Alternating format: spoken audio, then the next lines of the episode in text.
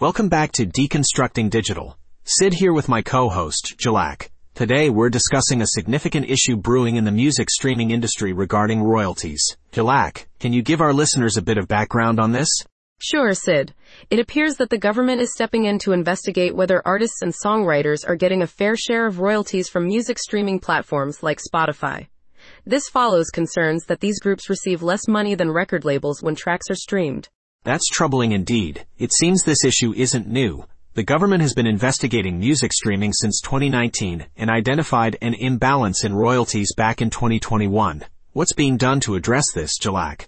In response, an industry working group is being established to look into these concerns. However, Dame Caroline Dinenage, who chairs the Digital, Culture, Media and Sport DCMS Select Committee investigating the industry, urges that this should lead to actual change and not just be a talking shop. Interesting. We've heard from musicians such as Nile Rodgers, who mentioned that record labels can retain up to 82% of royalties from streaming services. That's a significant chunk. It certainly is, Sid.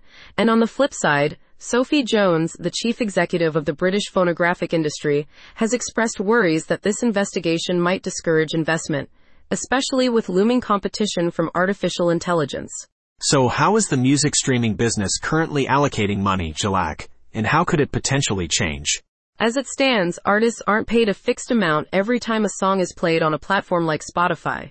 Instead, if an artist's music makes up 1% of all the streams in Britain, for instance, they get 1% of all the cash generated in Britain. There's a suggestion, however, for a user-centric payment system which some argue could be fairer. That sounds intriguing. A user-centric payment system? Could you explain more about that? This system involves ring fencing a person's subscription fee to the music they actually listen to.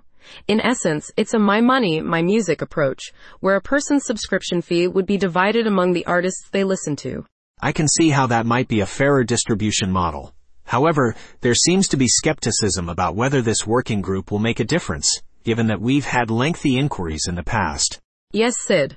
Former Spotify chief economist Will Page raised similar concerns. With numerous inquiries and reports already conducted, the effectiveness of another working group is under question.